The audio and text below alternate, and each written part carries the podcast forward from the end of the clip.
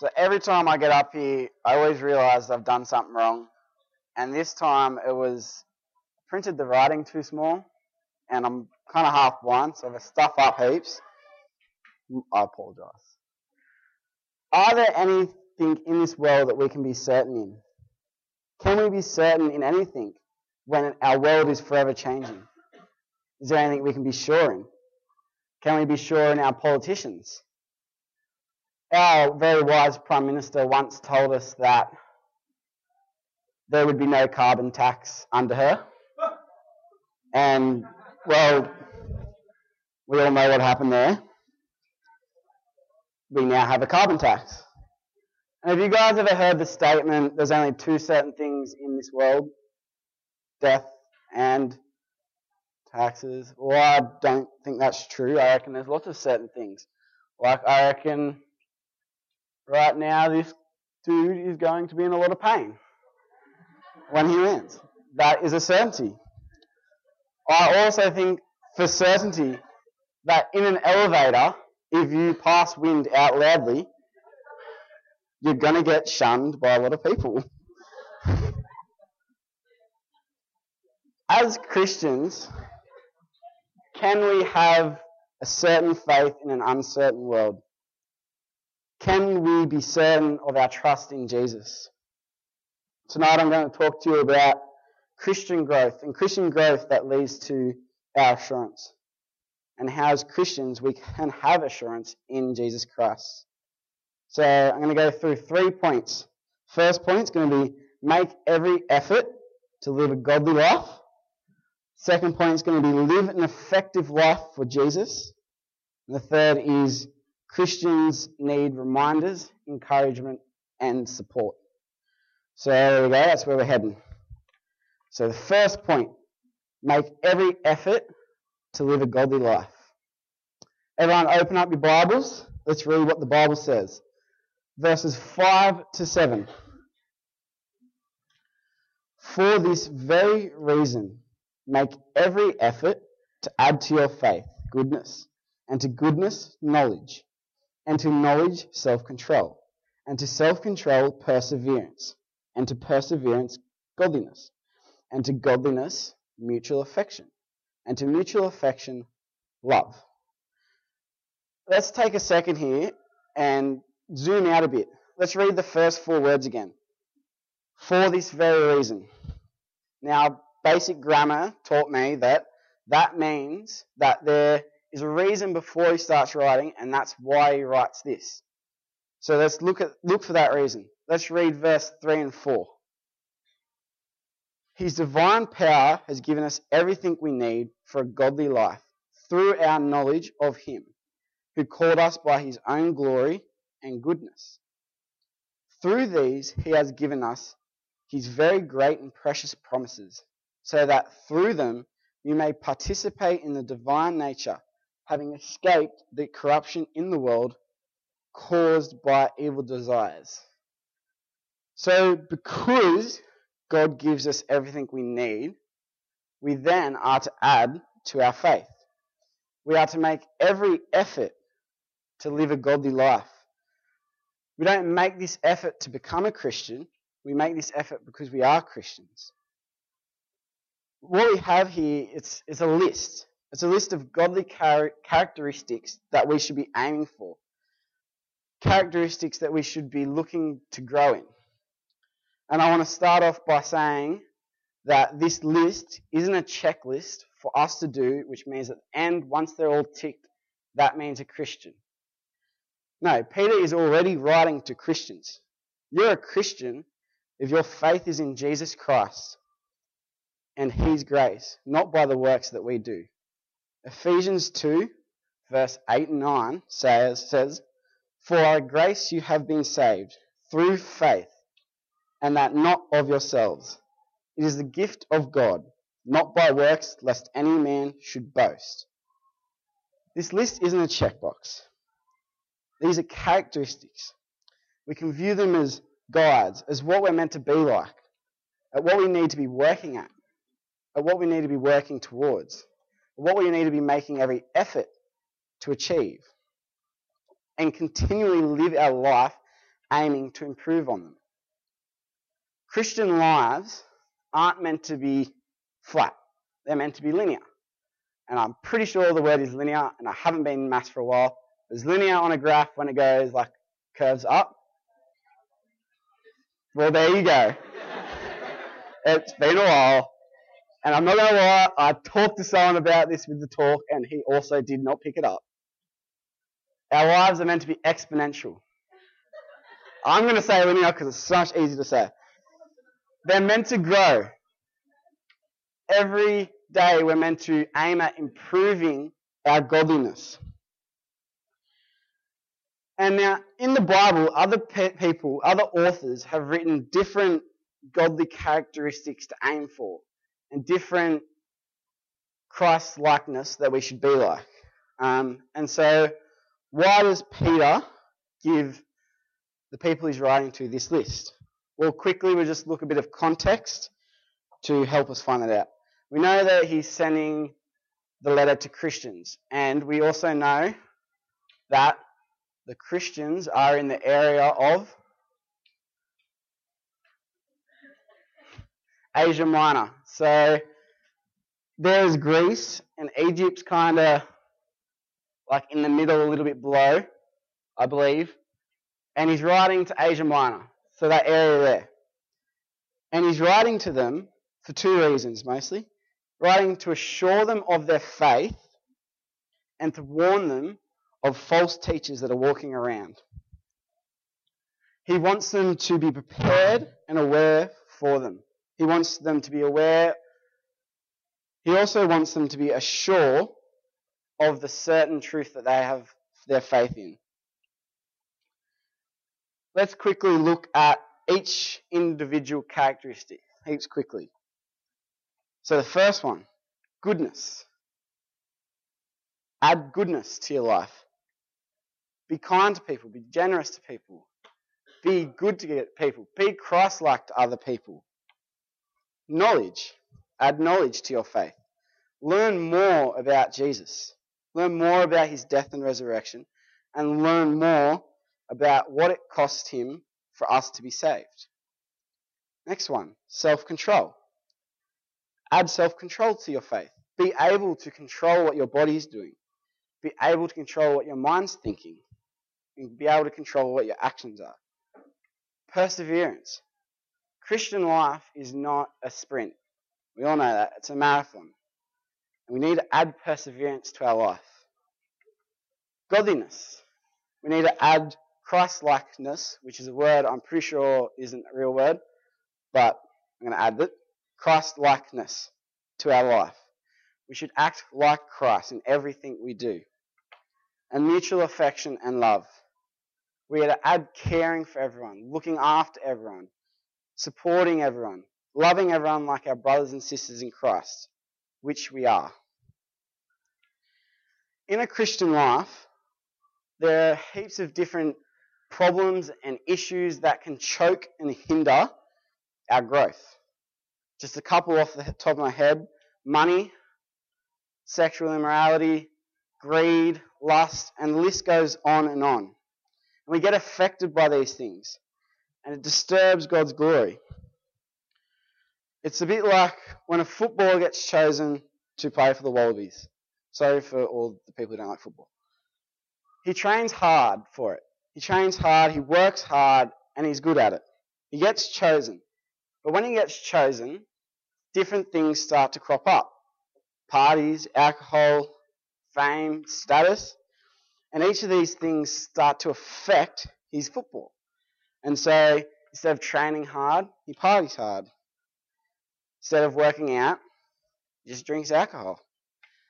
And his game gets affected and he finally gets dropped. Make every effort to live a godly life all your life, continually. Okay, so that's the first point. Let's move on to the second point. Live an effective life for Jesus. Live an effective life for Jesus. Let's again look at what the Bible says. So everyone open up to 8 and 11, verses 8 and 11, and read along with me. For if you possess these qualities in increasing nature, measure, sorry, They will keep you from being ineffective and unproductive in your knowledge of our Lord Jesus Christ. But whoever does not have them is nearsighted and blind, forgetting that they have been cleansed from their past sins. Therefore, my brothers and sisters, make every effort to confirm your calling and election.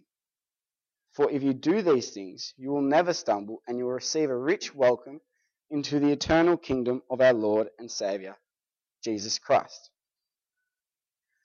To live an effective life for Jesus, we need something inside us. Our heart. Our heart needs to be on Jesus. Jesus needs to be the center of our world. And from that, from Jesus being in the center of our world, we are able to then live an effective life for Him. We must begin with faith. It must be faith. And then from faith, which is the groundwork, we then add to them the characteristics which we discussed before. And all these put together will ensure growth and ensure that we're not mere listeners of the word and we're not mere idlers of the word, but doers of the word. I'm going to skip that bit. Don't want to hear about my mum. And because of the faith that we have inside us, we then live, live an effective life for Christ. We have assurance in Christ, not because of what we do, but what Jesus has done. True election and true faith, it has an effect on your life. It has an effect on how you live. It has an effect on how you spend your time, your money, and your energy. Your actions reflect your heart. If your heart loves money, well then you're going to be working hard at getting the most best paid job or buying lots of lotto tickets. If your heart has Jesus in the center, your actions and efforts will be to obey him in everything we do. And how can you be certain of your faith? Look at your life. Is there growth?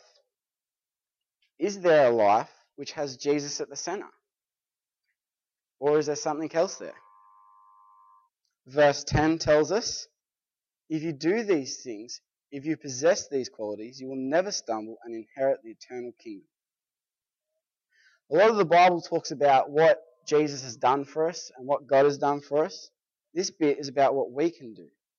We can do it though because Jesus has given us everything we need. He has given us what we need to live an effective life for Him. And we also see from the verses what happens when we aren't diligent in adding to our faith. Let's look at what it says. We become ineffective and unproductive in our knowledge of our Lord Jesus Christ, and we are nearsighted and blind, forgetting about what we were saved from. We lose aspect of the fact that we were once sinners saved by Christ. All right, let's move on to the third point. Christians have a need for reminders, support, and encouragement.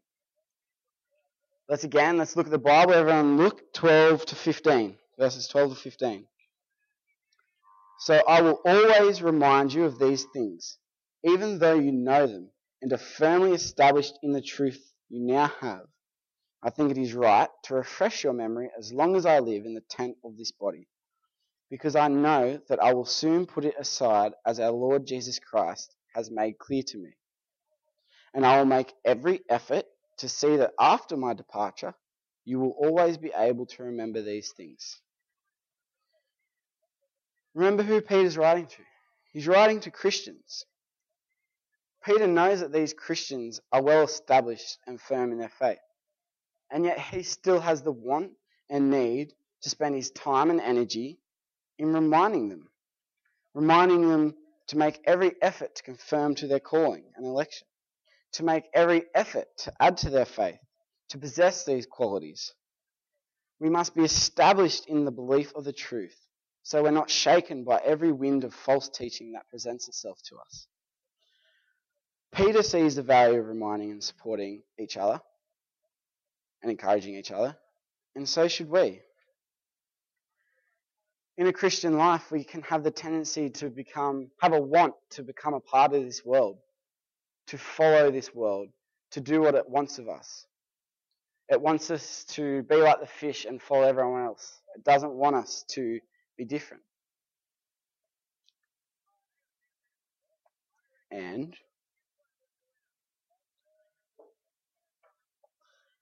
oh, and it, and getting focused on things that have no eternal value. We get drawn in by the pleasures of this world, and Jesus gets taken away from the center of our heart. We have a need for a reminder, we have a need for encouragement, and we have need for support. And I'm going to talk a little bit about that in application. So let's let's apply it to our lives. What I'm going to do is I'm going to sort of suggest ways to help you get habitful in godliness. So, firstly, prayer. Pray to the sovereign, almighty God that we have. Pray that He might help us in adding to our faith. Thank Him that He has given, given us everything we need. Pray that He can root us firmly in the truth of the death, death and resurrection. We are in a relationship with God. He wants to help us. Matthew 7 7 says, Ask, and it shall be given you. Seek, and ye shall find. Knock, and it shall be opened unto you. God will help us. We just need to ask.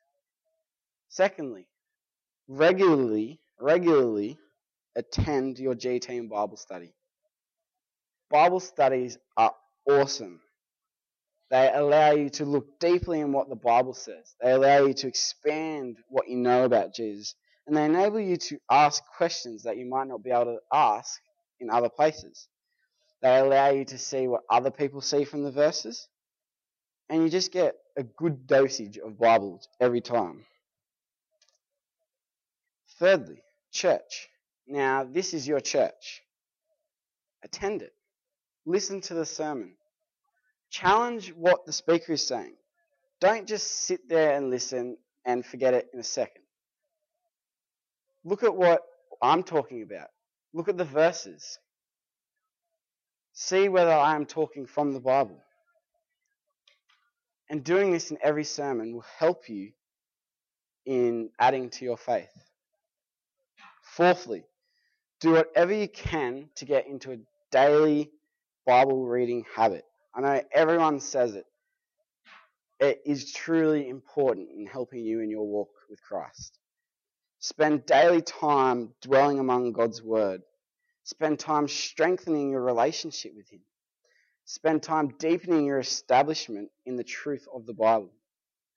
So when people can come up to you telling you false beliefs or trying to change your belief. You are so rooted in the truth that you will not be swayed. Fifthly, spend time in fellowship with other Christians. Make church, make youth group, make Bible studies, go to the baptisms this weekend, spend time with other Christians, support each other, encourage each other. A walk is much easier with the help and support of people around us. Fifthly, sixthly, sixthly, ministry. Get into a habit of volunteering your time. Get into a habit of volunteering other people ahead of you. No. Get into the habit of putting other people in front of you. Get into the habit of using your time wisely. Youth group here. There is a lot to do here, and there's not that many leaders to help help out. But not just here, everywhere. Everywhere needs help. Everywhere needs support. Work at living a godly life. Work at living a Christ centered life where Christ is the focus of every one of your actions. Alright, so let's step back for a second. I'm going to talk to people here who might be here for the first time or don't know Jesus as their Saviour. Welcome. Hope you have fun tonight.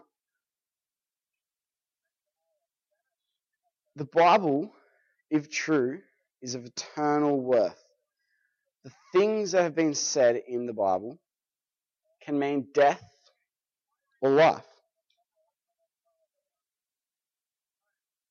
C.S. Lewis once said, and I'm pretty sure a lot of us might know it, that Christianity, if false, is of no importance, and if true, of infinite importance. The only thing it cannot be is of moderate importance. And that's so true. I beg that you seriously consider, consider checking out the Bible. Check out what it says. Check the evidence, the facts, the history. It's there to be seen. You just have to look for it. God has given us everything we need. And we need to make every effort to add to our faith. Not to be saved, but because we are saved. Think for a second. Think of when you became a Christian. Or think over just the past year. Is there growth? Do you have assurance in your faith? I'm just going to pray and then hand it back to Dale. Dear Jesus, I just thank you for what you have given us. I pray that we are able to live a godly life for you. Amen.